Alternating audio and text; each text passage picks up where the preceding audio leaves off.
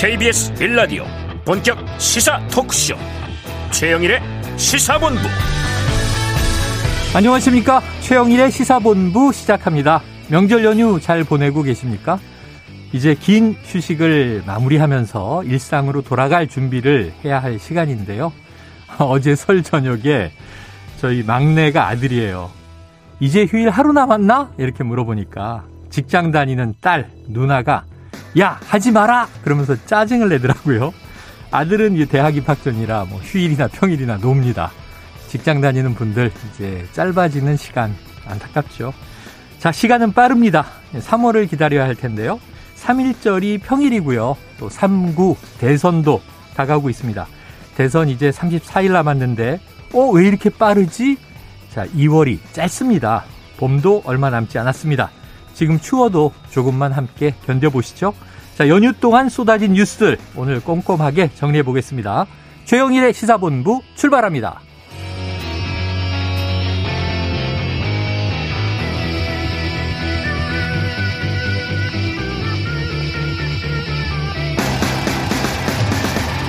네, 막 대선 34일이라고 말씀드렸는데 35일 남았습니다. 하루 더 남았네요.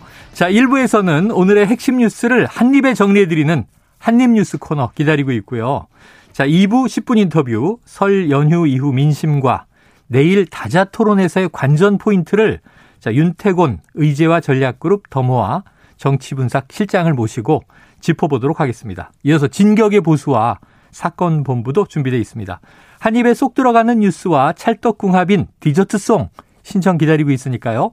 오늘 뉴스에 어울리는 노래가 있으면 문자 샵 9730으로 자유롭게 보내주세요. 오늘의 디저트송 선정되신 분께는 커피 쿠폰 보내드리고 있습니다. 짧은 문자 50원, 긴 문자 100원입니다.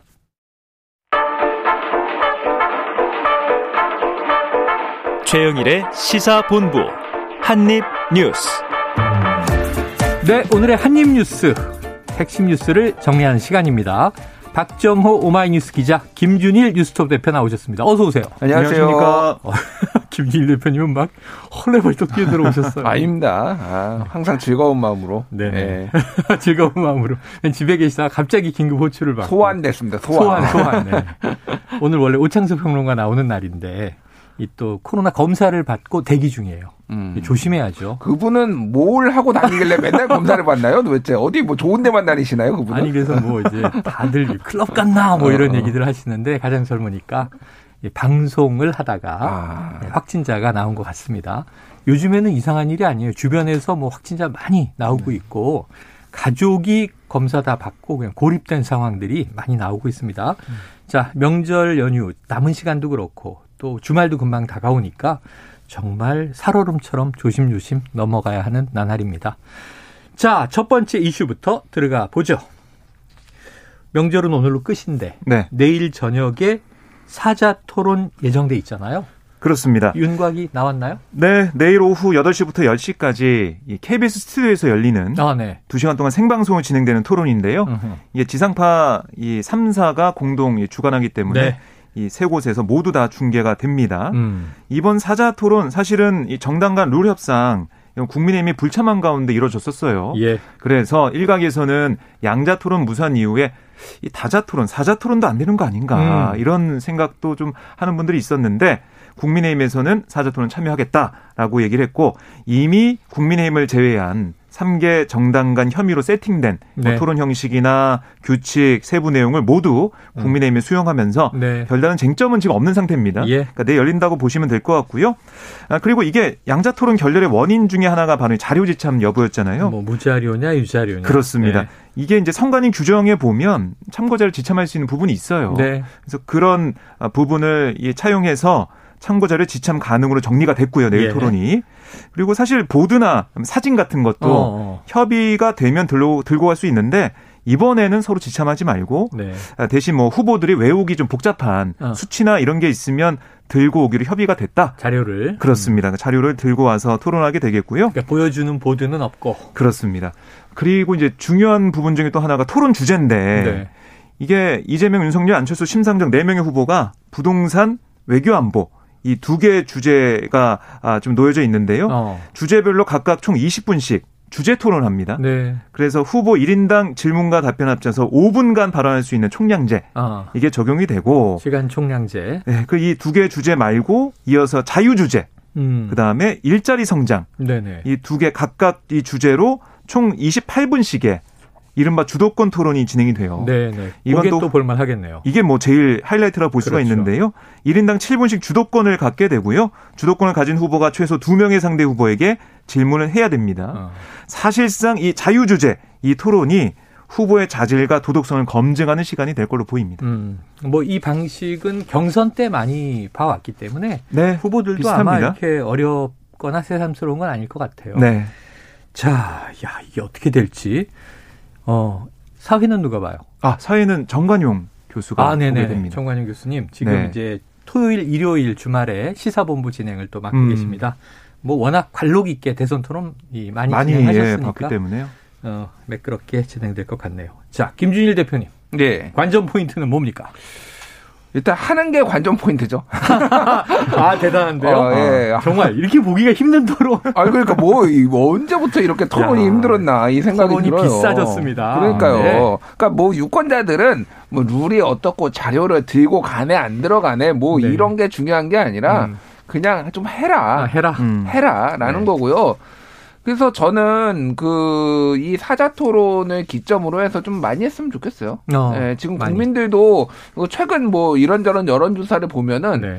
반드시 보겠다와 가능하면 보겠다가 한 80% 돼요. 어, 네네네. 물론 그런다고 시청률이 80% 나오진 않습니다. 네네. 너 그런 희망사항이 좀 반영된 거긴 하지만은 네. 어쨌든 이렇게 조금 지금 워낙 그 혼탁하잖아요. 뭔가 네거티브만 너무 음. 난무하다 보니까 후보자들의 자질을 직접 좀 보고 싶다라는 국민들의 열망이 굉장히 음. 컸던 것 같아요. 네. 음. 그리고 이거 양자 토론이 무산된 데 대해서는 서로 양당이 양, 뭐 자, 저쪽 당당은 책임을 탓을 떠넘기는 하고 음. 있는데 뭐 뭐가 됐든 네. 둘다 좋지 않습니다. 둘 다 좋지 않다. 예, 그, 네. 그 좀 보여줬으면 좋겠어요 실력들. 예, 뭐 민주당은 다 수용했는데 음. 마지막에 무자료 하자 그러더니 갑자기 유자료로 바뀐 건 국민의힘 아니냐? 음. 국민의힘에서는 또 윤석열 후보 쪽에서 이게 회피하면서 허세만 부렸다 뭐 이런 비판을 내놓고. 음. 자 어쨌든 뭐 이, 그런데 오늘도 토론이 있는 거잖아요. 네, 오늘도 토론이 있습니다. 네. 아, 이 이재명 후보와 새정치 이, 아, 그 새로운 물결에 새로운 물결. 예, 김동연 후보가 양자 토론을 해요. 아. 우리가 31일에 못 봤던 양자 토론, 이재명, 윤석열 두 후보의 양자 토론이 있었는데 양자 토론 열리긴 열립니다. 근데 네. 후보가 이재명, 김동연 네. 이두 후보의 네. 양자 토론이 열리고 이게 CBS 주간으로 생중계 토론이 펼쳐지는데요. 음. 6시 25분부터 8시까지 95분간 펼쳐지고 네. 여기는 경제, 정치, 외교 안보 세계 정책 분야로 주제를 한정을 했습니다. 어. 그러니까 정책 토론을 하겠다 이런 의지가 반영이 된 거고요. 그러니까 이 두 후보가 얘기한 게 우리는 국정 전반에 대해 네. 미래 비전을 좀 보여주자. 음. 이걸 논의하자라고 하면서 뭐 네거티브를 하느냐 마느냐, 뭐 자료를 가지고 오느냐 마느냐 이 얘기는 뭐 논의할 필요도 없었다고 합니다. 어. 그래서 새로운 이 토론의 모습, 진정한 토론의 모습을 보여주겠다라는 네. 게 민주당 쪽 얘기 들어보니까 그렇게 얘기하더라고요. 어. 그래서 좀 아, 이렇게 하는 게 진짜 토론이다. 이거 좀 보여주겠다는 그런 생각. 그러니까 사자 토론을 앞두고 또 국민들 관심도 많이 집중이 되겠죠, 네, 네, 사실은. 네, 첫 토론이니까. 물론 김동연 후보는 내일 이 후보 토론에는 참석하지 못하지만 음. 그걸 떠나서 어떻게 보면 대선 후보들끼리 맞붙는 네. 첫 토론이기 때문에 생중계가 되는 여기에 대해서 많은 분들이 관심을 가지지 않을까 생각이 듭니다. 예, 김동연 후보는 저희가 두 번 인터뷰를 했지만 상당히 달변이시고 또 경제부총리 출신이라서 뭐 국정 전반에 대해서 상당히 또 경험 있는 네. 이 고위 공직자 출신이에요. 음. 그런데 이제 김준일 대표님 궁금한 건 이거예요. 음. 좋아요. 양강 주자들의 양자 토론. 음. 그러니까 아니 나도 지지율 두 자리인데 안철수 후보가 나를 빼내려는 토론 아니냐 또 이제 음. 맞서면서 철야 농성도 했습니다. 그런데 이제 오늘 이루어지는 양자 토론은 어찌 보면은 선두 주자와 음. 약체 주자의 대결이잖아요. 네. 그런데 여기서 김동연 후보는 얻을 게 많을 것 같아요. 예를 들면 본인의 이제 그동안 잘 알려지지 않았던 정견도 피력하고 음. 존재감도 과시하고 또 이 토론 잘하면 얻을 게 많은데 이재명 후보는 얻을 게 없는 거 아니에요? 이재명 후보가 얻을 게 많죠. 많아요? 예. 네. 왜냐하면은 그러니까 이게 전략적 판단이고 사실 이 김동연 후보랑 토론하는 게 한 거의 한 3주 전에 이미 아, 약속이 된. 겁니까? 오갔어요. 음. 근데 이 양자 토론과 사자 토론 때문에 밀리고 밀리다가 그 네. 사실상 급하게 좀 잡은 거예요, 어, 이게. 어. 근데 이재명 후보가 본인이 스스로 정책에 대해서 강점 있다라고 계속 주장을 네, 해왔잖아요. 네. 그렇게 인식하는 국민들도 많고요. 그거를 사실은 가장 잘 보여줄 수 있는 게 토론입니다. 음. 그래서 사실은 이재명 뭐 이거는 제 생각입니다만 이재명 후보가 조금 더 지지율이 오르고 하기 위해서는 음. 이, 이 김동연하고만 하는 게 아니라 네. 이재명 안철수, 아, 이재명 음, 심상정 마스 토론을 이런 식으로 2인 토론을 그냥 계속하는 거예요. 어. 중요. 그런 식으로 해서 본인이 어떤 이 다른 후보들과 차별점이 있는 이게 그 사람을 띄워주는 게 아니라 반드시 아. 거기에서 예를 들면 이재명 안철수가 해서 안철수가 더 뜬다고 해서 네. 상대적으로 조금 이득 본다고 해서 이재명 표가 또 다 빠져나가는 건 아니에요. 아, 그렇겠네요. 네, 그렇기 음. 때문에 본인의 정책적인 거를 보여주려면은 차라리 그런 식으로 토론을 많이 하는 게 훨씬 낫다. 예. 네. 자, 음. 그런데 여기서 김동연 후보 이 궁금한 건데 뭐 여러 네. 가지 가정이 가능하니까 토론하고 나서 단일화한다. 뭐 음. 혹시 음. 이런 또 얘기를 하는 SNS의 일부 의견들이 있던데 네. 이겁니다. 김동연 후보가 지금 지지율이 많이 낮잖아요. 그렇죠. 그런데 이제 이 대선에 비용이 많이 들지 않습니까?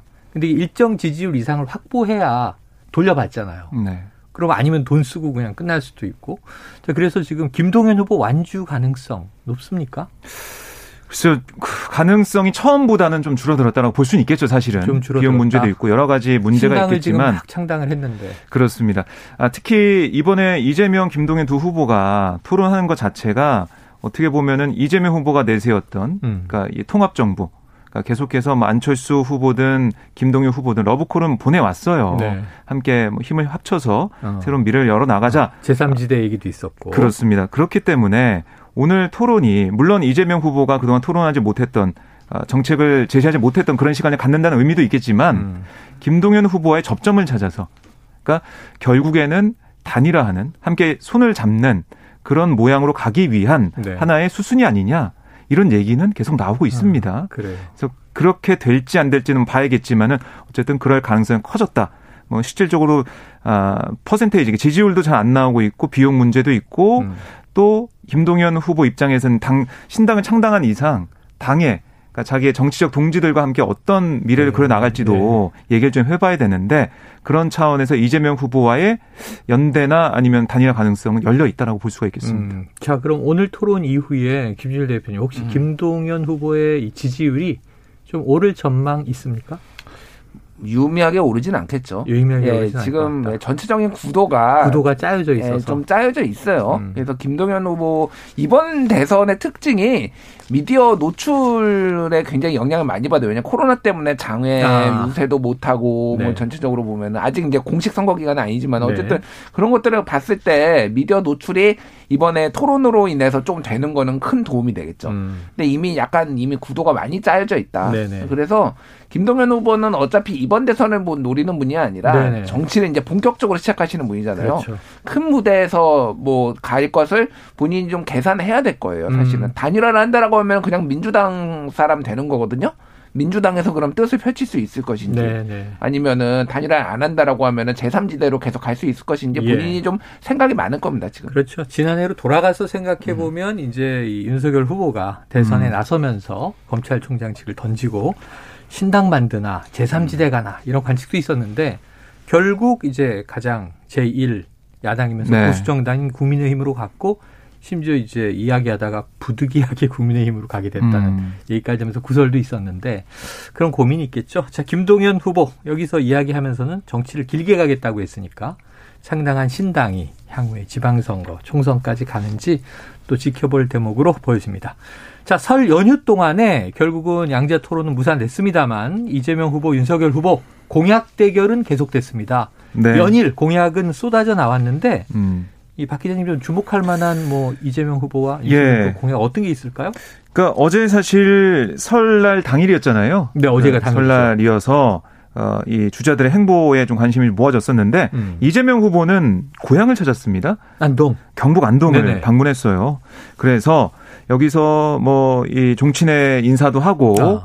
한복 입고 뭐 세배하는 그런 모습도 네. 촬영해서 SNS에 올리고 막 했는데 공약 경북 공약을 발표했어요 여기서 이 자리에서 공약. 그래서 뭐 그 새해 첫날 어떻게 보면 이 새해 첫날이 되는 그날 아침에 그날 오전에 이렇게 경북 7대 공약을 방문한 모습. 음. 아, 방, 그, 아, 공약을 내놓는 모습, 이런 것들이 뭔가 승부수를 던지는 게 아니냐, 이런 분석도 나오고 있는데요. 7대 공약. 그렇습니다. 특히 눈에 띄는 부분이 육군사관학교를 안동으로 이전하겠다. 어, 이걸 발표했는데. 있는데. 그렇습니다. 이거를 또 특히 발표한 곳이 임청각이에요. 네. 그러니까 신흥 무관학교를 설립하고 임시정부 초대 국무령을 지낸 이상용 선생의 생가거든요. 음. 여기서 육군사관학교 이전 그걸 발표하면서 대한민국의 정신문화의 수도이자 항일운동의 거점, 충절의 고장, 안동에 육군사관학교를 이전해서 애국 정신을 이어가겠다. 음. 이렇게 강조를 했고요. 특히 안동에 보면 한 40만 평 규모의 옛날 그 36사단 부지가 있어요. 네. 거기다가 육군사관학교를 이전하면 안동의 지역 경제 활성화 도움이 될 거다. 네. 이렇게 얘기를 했고 이 밖에도 미래형 친환경 자동차 부품 산업 육성이나 구미 포항 연계하는 2차 전지 소재 산업 벨트 구축, 글로벌 백신과 의료 산업 벨트 조성 경북 동남권 과학기술 중심 신산업 생태계 조성 이런 발전 공약을 내놨습니다. 음. 이런 부분들을 봐야 될 것 같고 특히 눈에 띄는 게 홍준표 국민의힘 의원이 네네. 경선 과정에서 내놨던 어. 경선 공약을 수용하겠다 이런 얘기도 했거든요. 어, 홍준표 의원의 경선 때 공약을 내가 수용하겠다. 그렇습니다. 거기 보면 구미공단 스마트 재구조화 이런 어. 공약이 있었는데 이거 지원하겠다라고 얘기를 했고 음. 그리고 이 홍 의원의 공약 중의 하나인 수소산업 투자 확대 음. 이걸 통해서 수소 산업을 포항 발전의 디딤돌로 적극 지원하겠다. 네. 이런 얘기도 했는데요. 지난번 유승민 전 의원의 일자리 공약 100만 일자리 공약 그것도 수용하는 그랬죠? 모습을 음. 했고 또 홍준표 의원의 공약을 가져오는 모습. 글쎄요 이제 실용주의 그러니까 도움이 되는 그런 공약이면 여야 가리지 않고 수용하겠다 그런 입장을 계속 보여주는 행보로 풀이가 됩니다. 네, 또 윤석열 후보 공약은 윤석열 후보 같은 경우는 어제 인천 강화 최북단 지역을 방문했어요. 음. 거기서 뭐 사드 배치 문제나 아, 안보 공약을 냈군요. 그렇습니다. 북한에 대해서 저자세로 가지 않겠다 음. 이런 걸 강조를 거듭했고요. 어, 이, 그러니까 이 두 주자 간에 좀 비교되는 부분이 경북 어떻게 보면은 표를 좀 많이 얻어야 되는 그 부분에 집중하는 모습. 음. 이재명 후보는 또 윤석열 후보는 안보 이슈에 좀 집중하면서 보수 표를 어. 자극하겠다, 표심을 가져오겠다 네. 이런 걸 새해 첫날부터 보여주는 모습 이걸 좀 느낄 수가 있었습니다. 그리고 이 하나 또 두 주자 간에 지금 공방이 되고 있는 것 중에 하나가 외국인 건강보험 문제 어. 이게 또 공방이 붙었어요. 잠깐 소개해드리면 윤석열 후보가 이 일부 외국인이 건강보험 피부양자로 등록해서 과도한 혜택을 누린다 음. 이런 지적을 했더니 이재명 후보가 그거 포퓰리즘이다. 그러니까 외국인 혐오 조장으로 득표하는 전략이 그거와 같다 아. 이런 지적을 하고 있고 그랬더니 또 야당에서는 무슨 소리냐 그러면은 어, 외국인들 부정 수급하는 외국인 명의 도용 단속 이건 반대하는 거냐 이런 또 반박도 나오고 있고 네. 이게 또 설 연휴 동안 좀 시끄러웠습니다. 자, 그런가 하면 뭐 굉장히 기사를 보면 공약들이 많아요. 지금 이재명 후보 소확행 공약, 윤석열 후보 심쿵 공약, 이런 것들이 있어요. 윤석열 후보는 원천 징수 영수증 원할 때 직접 즉시 발급한다. 이재명 후보는 이게 과거 이제 기초 자치단체장 때 네. 해왔던 거죠. 이 여자 청소년들에게 생리용품을 보편 지원하겠다. 그렇습니다. 이런 얘기들을 했는데 네. 이런 게 여러 가지가 나오다 보니까 무슨 얘기가 나오냐면 너무 자잘하다. 구청장 선거 아니지 않느냐? 지금 이장 선거 아니지 않느냐 이런 얘기가 나와요. 그런데 요 중에 이제 누군가에게는 또 걸리는 것들이 있겠지만 자, 네. 어떻게 보십니까? 김 대표님. 공약 대결 좀 효과 있을까요?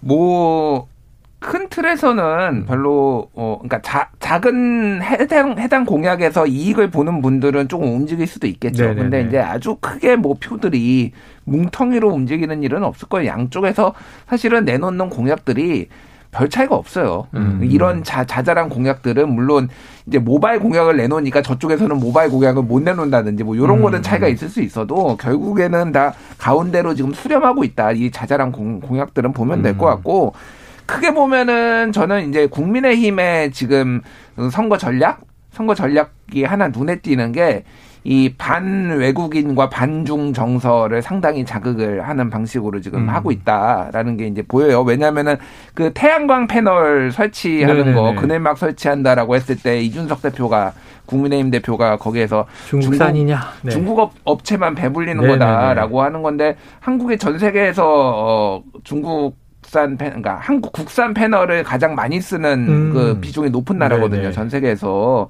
이소영 의원이 또 그거를 또 뭐 바로 썼습니다. 그래서 음.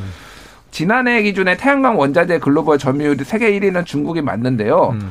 한국 같은 경우에는 그 점유율이 78.4%라고 해서 한국산이 국내산이 어, 그래서 상당히 국산화가 많이 된 거군요. 굉장히 그 한화 한화가 그거를 많이 만들어요. 네. 한화가. 그래서 어쨌든 이런 부분들이 그러니까 반중 정서에 많이 기대고 있는데 실제 네. 20대들이나 지금 전체적으로 국민들이 반중 정서가 지금 매우 강해졌거든요. 그런 부분들이 좀 전략적으로 좀 나오고 있는 것 같아요. 그래서 음. 외국인 그것도 마찬가지거든요. 외국인 건보는 한 해 5천억씩 그 이익입니다. 음. 이득 보고 있어요. 왜냐면은 주로 20대, 30대 건장한 외국인 노동자가 보험료 낸 다음에 병원에 안 가요. 네. 병원에 가기도 귀찮고 복잡하고 그러니까. 어. 그래서 5천억 원씩 흑자를 보고 있는데 일부가 그거를 부정수급하는 사례는 있거든요. 근데 네. 그거는 외국인 내, 내국인 할 것 없이 그렇게 부정수급하는 사례는 항상 있는 거예요. 음. 근데 그거를 이제 내세워서 할 것이냐, 그거를 다 막을 수 있느냐 이제 현실적인 문제인데 그런 부분들을 계속 강조를 하는 게 쟁점화되고 있다라고 음. 볼수 있을 것 같아요. 그거를 이제 국민들이 판단을 하시겠죠. 그래요. 또 뭐 명절 연휴니까 여러 가지 네. 흥미로운 기사들도 화제가 되고 있는데 이 중에 제가 눈여겨본 게 윤석열 후보가 MBTI 검사를 했다. 이게 심리 검사입니다. 요즘 네. 젊은이들은 뭐 학생생활 연구소 가면 다 해주고요. 음. 대학에서 안 받으면 이제 온라인에도 많이 또 떠돌아요. 근데 그 유형이 네. 16개 유형이 있어요. ENFJ로 나왔다. 그런데 이게 오바마 전 대통령과 같은 유형이다. 그래서 윤석열 후보가 정의로운 사회운동가 유형. 네. 이렇게 해서 촥 이제 나왔잖아요. 여기 좀 뭐 근거와 일리가 잘 맞습니까? 저는 이거를 네. 안 해봤어요. 안 해봐서. 아, 트렌드에 뒤져요. 네. 저희 때는 아, 이런 게 없었는데 요즘에 유행을 하는 음. MBTI 검사 다들 많이 해보셨다고 하는데 보니까 오바마 전 대통령도 같은 유형이고 뭐 배우 이정재 씨나 정우성 씨, 음. 배구 선수 김연경 선수와 같은 유형이다. 네. 어, 김연경 선수와 네, 같은 스파이크가 세겠네요. 어 그래서 이게 좀 여러 가지 좀 지금 보면은 사람들이 어 그런 유형이었구나라고 얘기를 많이 하고 있는데요. 네. 정치인 중에서 유승민 전 의원과 박용진 음. 의원과도 네네. 같은 유형이다 네. 이렇게 알려지고 있습니다. 그래서 이 검사 저도 한번 해보고 이게 맞는지 한번 봐야 될 것 같은데 예, 경험 있으신 분들은 아마 ENFJ 이게 윤석열 후보가 맞을까 아닐까 이거 생각을 좀 하실 그렇죠. 것 같아요 각자 나름대로. 자 저는 ENFP인데 전 2000년대 초반에 네. MBTI가 국내 들어오자마자 자격증을 땄어요. 오. 왜냐하면 이게 기업 경영을 하다 보니까 인사 관리에 이게 너무 도움이 될 것 같은 거야. 왜냐면 외향적인 사람인데 연구직에 놓거나 네. 내향적인 사람을 영업에 내보내거나 하면 스트레스 많이 받거든요. 음. 자기 성격과 잘 맞는 직종을 일하면 좋잖아요. 그렇죠. 그 이걸 가지고 워크샵도 많이 하고 그래서 재밌는데 김주일 대표님 해보셨습니까? 저는 이거 해봤는데요. 네네. 윤석열 후보랑 정 반대네요. 예, 저는 내향형이고요. 이렇게 좋아하세요? 감각형이고 어, ISTP. 사고, 예, IS TJ인 것 같아요. 아, 저는 ISTJ인가 ISTP인가 하여간 둘 중에 하나입니다. 제가 어, 네. 이 ISTJ면은요 네, 네. 윤석열 후보의 ENFJ하고 상극이라고 얘기되는 어. 유형이에요. 제가 뭐 싫어하는 티를 낸 적은 없는데 아니, 티가 났나요 혹시? 칭찬 많이 해주세요. 알겠습니다. 부부로는 절대 인연이 없다. 이렇게 예, 말씀드리겠습니다. 알겠습니다. 예. 아. 자, 다른 후보들도 이게 나왔어요? 비교 이게, 이게 국민들이 비교할 거리가 될까요? 지금 안 나온 것 같고요. 네. 윤석열 후보만 지금 결과 나온 것 같고 아마 다른 후보들도 해서 내놓을지는 잘 모르겠습니다. 지금 잠깐 보니까 네. 안철수 후보는 한번 아. 검사할 때마다 달랐다. 이게 원래 자신의 천성적인 기질을 체크하는 건데 네. 사회생활 하다 보면 내향적인 사람이 외향적으로 바뀌고 조금씩, 그래요. 조금씩. 바뀌어요. 아. 또 감성적인 사람이 논리적으로 바뀔 수도 있고. 아, 심상정 후보는 좀 또렷하게 얘기했네요. ENTJ다. 이건 대담한 통솔자 아, 형 이렇게 음. 얘기를 했고 지금 이재명 후보는 지난해에 뭐 이제 방송에서 재미로 해봤는데 기억을 잘 못해요. 다만 음. 자신이 굉장히 내성적인 성격인데 음. 다른 사람들이 네. 거기에 좀 논란 적이 있다 그래서 I 유형, 네. 내향적 유형으로 분류되는 것 같습니다. 이건 뭐 다 해봐야 비교가 가능한데 그러니까 한 번에 똑같은 했네요. 시간에 네. 똑같은 네. 장소에서 한번 해보면 되지 않을까 네. 싶기도 네. 하고 제가 중급 강사 자격증이 있으니까 시사본부의 후보들이 모여주시면 제가 쭉 검사하고 어. 쭉 분석해 드릴게요. 좋습니다. 네. 한번 뭐, 이 사자 후보 간 이 MBTI 분석 토론. 어, 세계 최초인데요. 세계 최초. 네. 네. 좋습니다. 자, 12시 40분 막 지났습니다. 아, 추석 명절 연휴 마지막 날 교통 상황을 좀 알아봐, 알아보고 가겠습니다. 교통정보센터의 이승미 리포터 나와주세요. 네, 이 시각 교통정보입니다. 귀경정체 고속도로 상행선 중심으로 계속해서 늘고 있는데요. 오늘 오후 4시 때 가장 많이 밀릴 것으로 보입니다. 먼저 경부고속도로 서울 방향 상황입니다. 영동 2터널에서 영동 1터널까지 사고 여파로 막히고 있고요. 이후 신탄진에서 남이 분기점 또 옥산에서 청주 휴게소 사이 정체가 10km 넘게 길게 이어지고 있습니다. 이후로는 안성과 수원, 양재에서 반포 구간 정체고요. 중부고속도로 하남 방향으로 서청주 부근과 증평에서 진천 쪽으로 밀리고 있고 중부 1터널 부근에서 속도 떨어집니다. 서해안고속도로 서울 방향은 대명터널 부근 사고 처리 작업 정리됐는데요. 동군산에서 대명터널까지 정체가 되고요. 더 가선 당진에서 서해대교 일찍분기점에서 금천 쪽으로 정체고 논산 천안고속도로 천안 방향입니다. 연무에서 5km 구간 막히고요. 정우터널부터는 정안나들목 부근까지 정체입니다. KBS 교통정보센터였습니다.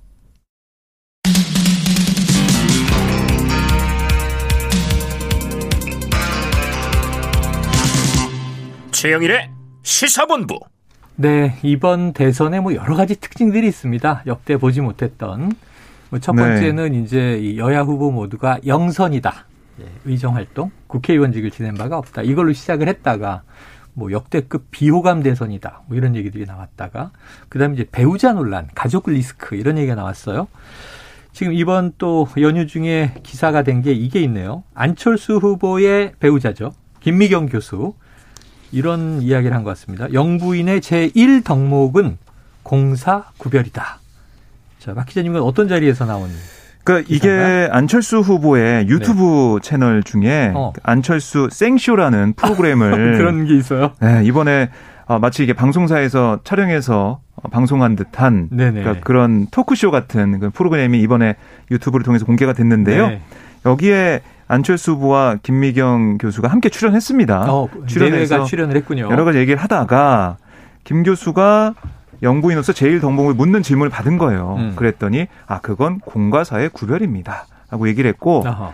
대통령이 됐을 때 직무를 수행하고 이 안철수 후보가 생각한 그런 것들 다 해야 되는데 제가 최소한 지장은 주지 말자란 생각이다. 어. 아, 이런 얘기 했어요. 네. 근데 뭐 이 사실 지금 보면은 이 대통령 후보의 배우자의 말 한마디 한마디에 관심이 쏠리고 있지 않습니까? 맞습니다.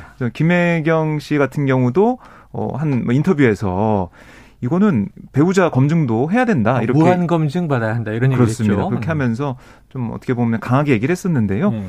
이 김미경 교수 같은 경우도 어, 공과사의 구별 이런 것을 어떻게 보면은 해석하자 보면 해석하다 보면 윤석열 후보 배우자 아, 이 김건희 씨 얘기 그러니까 공과사와 구분되지 않는 그런 얘기가 녹취록이 있었지 않냐. 음. 그걸 좀 겨냥한 게 아니냐 이런 해석도 나오고 있습니다. 그래요. 그만큼 배우자의 일거수일투족 아니면 생각이나 아니면 향후 뭐 어떤 사안에 대해서 판단을 어떻게 할 것이냐 네. 여러 가지 것에 대해서 국민들이 관심을 가지고 있다라고 어. 볼 수가 있겠습니다.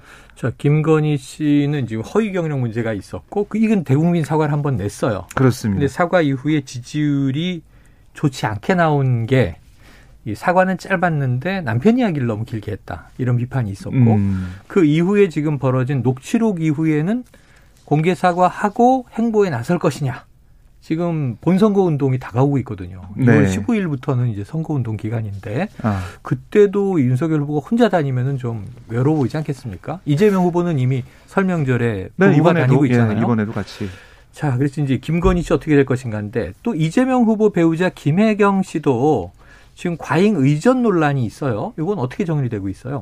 지금 국민의힘에서 계속해서 공세를 펴고 있는 상황이고 음. 여기에 대해서 이 심부름, 그러니까 이 김미경 씨의 그 일을 대신 하라고 경기도지사 부인 시절인 거죠? 그렇습니다. 그때 대신 하라는 얘기를 뭐 전달받은 것을 의심을 받고 있는 어. 그러니까 그 공무원 공무원과 또 그 일을 실질적으로 했던 네. 그러니까 지금 어떻게 보면은 어, 폭로했던 당사자 네. 그 사람 사이에 여러 가지 공방이 좀 오고 가고 있습니다. 네네. 그래서 진실 공방까지는 가고 있는 상황인데 이 사안이 어떻게 해소가 되느냐, 음. 또 해명이 되냐에 따라서 앞으로 이 김혜경 씨 논란에 대해서도 이게 선거 때까지 갈 수 있는지 음. 그러니까 국민 입장에서는 계속 끌고 가려고 할 것이고 민주당 입장에서는 좀 선을 그어서 네. 법적인 조치나 이런 걸 통해서 확실히 아무 연관이 없다는 걸 증명하기에 노력할 것으로 보이는데요. 네. 이제 상황을 좀 봐야겠습니다. 그래요. 이제 심부름을 했다는 사람은 약 처방을 대신 받았다. 뭐 음식물을 이제 전달한 적이 있다. 네. 근데 그걸 이제 아무개로부터 지시를 받아서 했다. 근데 지시했다고 지목된 사람은 나는 그런 일을 하는 업무에 있지 않았고 네. 저것은 이제 정치적 의도가 있는 악의적인 허위 이제 주장이다 이렇게 지금 맞서고 있는 상황이라 네, 맞서고 있는 상황. 좀 지켜봐야 될 것 같습니다. 자 어쨌든 안철수 후보의 배우자 김미경 교수 이런 얘기도 했군요. 이 만약에 이 남편이 대통령이 된다고 해도 자신은 이 바이든 대통령의 아내죠. 질 바이든 여사처럼 교수를 계속할 거다. 음. 나는 전문직으로 내일을 해나가겠다 이런 얘기를 했어요. 자, 이 심상정 후보 얘기로 넘어가 봅니다. 명함 없는 노동자, 엄마 이름 찾기, 이른바 엄마 명함 이런 공약이 나왔는데 네. 이건 어떤 내용이에요? 그러니까 심 후보가 이 남대문 시장에 보면요 칼국수 골목이 있어요. 아, 알죠, 알죠. 네. 싸고 맛있어요. 가보신 적이 다 있으실 네. 것 같은데 많이 거기 보면 한 칼국수 집 그 사장님을 만났습니다. 음. 그래서 손정혜 사장님인데 어, 손 사장님은 성실하게 살았는데 우리 사회에서 여러 가지 일을 했었는데 명함이 쓰던 게 없었다. 아. 아, 일곱 종류의 직업을 가져왔는데 그 중에 뭐 여성복 전문점에 일할 때 제약은 명함 없이 일해왔다는 게 심후보의 설명이었습니다. 그러면서 이 지금 어떻게 보면 중장년 여성을 위한 그동안 열심히 일을 해왔지만 명함이 없는 명함 없이 일을 해온 그런 우리 여성들에게 엄마 이름 찾기 프로젝트 이걸 하겠다는 거예요. 음. 그러니까 이 여성들의 아, 그런 노동 인권이나 아니면은 사회적 지위 향상 이런 걸 위해서 노력하겠다 이런 걸로 풀이가 되는데요. 그래서 5060 여성 노후 일자리 지원도 하겠다라고 강조를 했고 음. 그다음에 사별 후 배우자 계속 거주권 보장 또 1인 1연금 지원 정책 돌봄자 수당 도입 이 완경기 주치 제도 시행, 골다공증 통합 예방 시스템 구축 이런 걸 골자로 한 어, 엄마들을 위한 중장년 여성을 위한 이런 공약도 발표를 했습니다. 야, 이건 좀 제가 생각 못했던 대목인데. 그러게요. 자, 예. 엄마들의 명함을 만들어주겠다.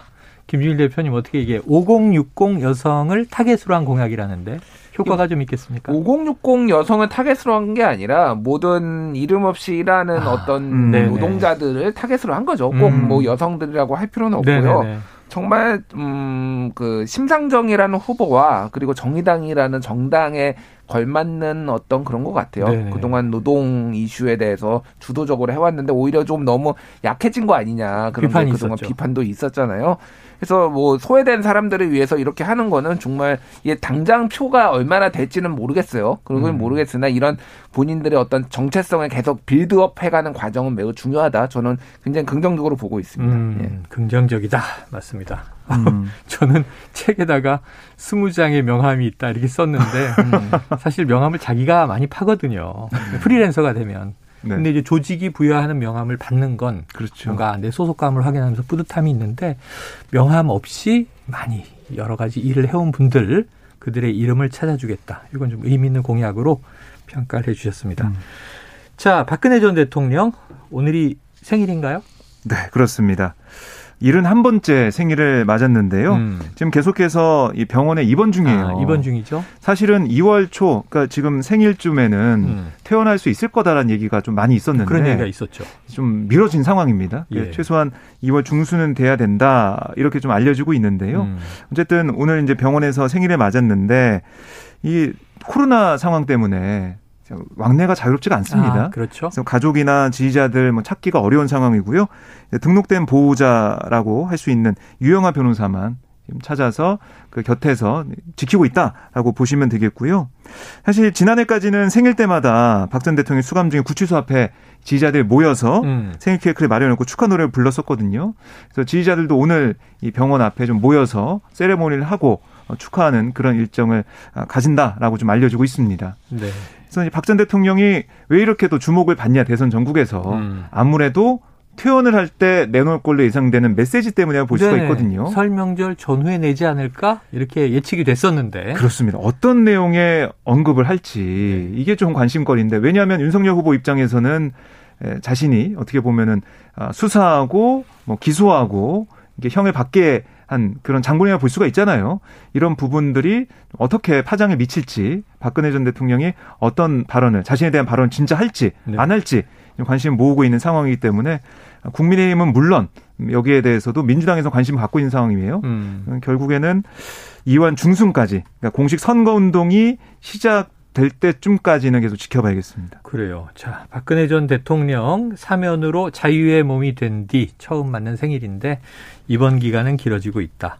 자, 근데 이제 요 즈음에서 이 사면 때도 축하 세레모니 주로 하고 오늘도 뭐 생일 파티 세레머니 하고 하는 쪽이 주로 조원진 대표가 앞장서 있어서 우리 공화당 쪽이고 대선 네. 후보로 나와 있지 않습니까? 그렇습니다. 근데 이게 또 국민의힘 윤석열 후보 쪽에는 그렇게 시선이 곱지가 않아요. 음. 좀 까칠하다고 할까?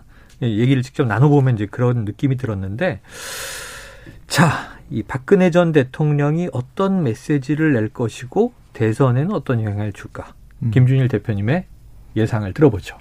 우리가 그 주가 막 이렇게 예측할 때, 음. 뭐 이를테면 뭐 내 마녀의 날, 뭐, 뭐 이런 거 해가지고. 뭐 제목이 많죠. 뭐 그런 거 있잖아요. 그러니까 뭐 선물 옵션 만기일이 뭐 겹치는 날이. 도래한다. 뭐내 어. 마녀의 날 뭐 이런 건데 이게 네. 막 주가에 엄청난 영향을 줄 것이다 막 얘기를 막 분석을 네네네. 하잖아요. 음. 막상 생각보다 별로 주가에 영향을 안 주는 게 태반이에요. 조용히 넘어갔다. 이미 알려진 리스크는 리스크가 아니다라고 아. 이제 할 수가 있는데 박근혜 대통령 전 대통령이 무슨 얘기를 할지는 모르겠어요. 사실은 네. 이분이 우울증 증세도 약간 있다라고 하고 아. 이게 이제 개별적인 정치적인 발언을 할 것이냐 개인의 원한이나 이런 걸 할 것이냐는 모르겠으나 네네. 이미 모두가 이렇게 다 얘기를 하고 있는 시점에서는 이게 큰 리스크는 되지 않을 것이다. 네, 큰 리스크는 되지 않을 것이다. 박근혜 대통령의 정치적 네. 영향력이 그리고 옛날만큼 그렇게 강력하지는 않다고 아, 봐야 그렇다. 돼요. 예. 음. 예, 일부 미미한 영향은 있을지 모르나 그래요. 이미 이제 옥중서 신을 엮어서 책을 냈는데 계속 네. 베스트셀러에 있어요. 저 음. 책을 내보니까 어떻게 저 이 순위까지 올라가지? 하고 깜짝 놀랐는데 음. 책이 계속 나가더라고요. 근데 이 안에 여러 가지 네. 메시지가 담겨 있다고 해석하지 않았습니까? 저같이 일 때문에 사서 보는 사람도 꽤 있습니다. 직업상. 직업상 이게 네. 보고 싶지, 않, 솔직히 보고 싶지 않았는데, 봐야 되는 이런 네. 어려운 상황도 그 있었어요. 그 직업이 몇만 명은 아니잖아요. 아, 그래요. 아, 근데 베셀러를 폄훼하신 거예요, 지금. 아닙니다. 네. 제 취향은 아니라서. 네. 예. 제가 볼 때는 조금 그래도 영향이 있지 않을까 싶어요. 만약에 그 메시지의 내용에 따라 다르겠지만은, 윤석열 전, 아, 윤석열 후보한테 좀 불리한 내용의 메시지가 나오게 된다면, 네. 경북, TK 지역에 영향을 주지 않을까 생각이 되는 되는데요. 그러면서 윤 후보가 김종인 이전 위원장한테 지난달 31일에 음. 인사차 전화를 했다는 거예요. 네. 김종인 전 위원장한테 전화를 하는 것도 중요하겠지만 박근혜 전 대통령 측에 연락을 해서 뭔가 새해에 맞아서 설 맞아서 인사하는 모습이 더 필요하지 않을까 생각도 듭니다. 네, 알겠습니다. 자, 오늘 마지막 이슈 하나 요거 제가 읽어 드릴 테니까 꼭 명심해 주시기 바랍니다. 오미크론 변이의 영향이죠. 코로나19 신규 확진자 어제 하루 2만 명을 드디어 넘겨버렸습니다. 2만 270명 나왔는데요. 앞으로 더 많아질 수 있다고 하니까 뭐 오창석 평론가만이 아니라 우리 모두 조심해야 될 것 같습니다. 자, 청취자 4037님, 오늘이 2월 2일이고 2022년 20220202거든요. 자, 숫자 2가 풍년이네요. 투투 노래 듣고 싶어요. 1과 2분의 1. 어우, 명절에 잘 맞는 노래입니다. 노래 듣고 2부로 돌아옵니다.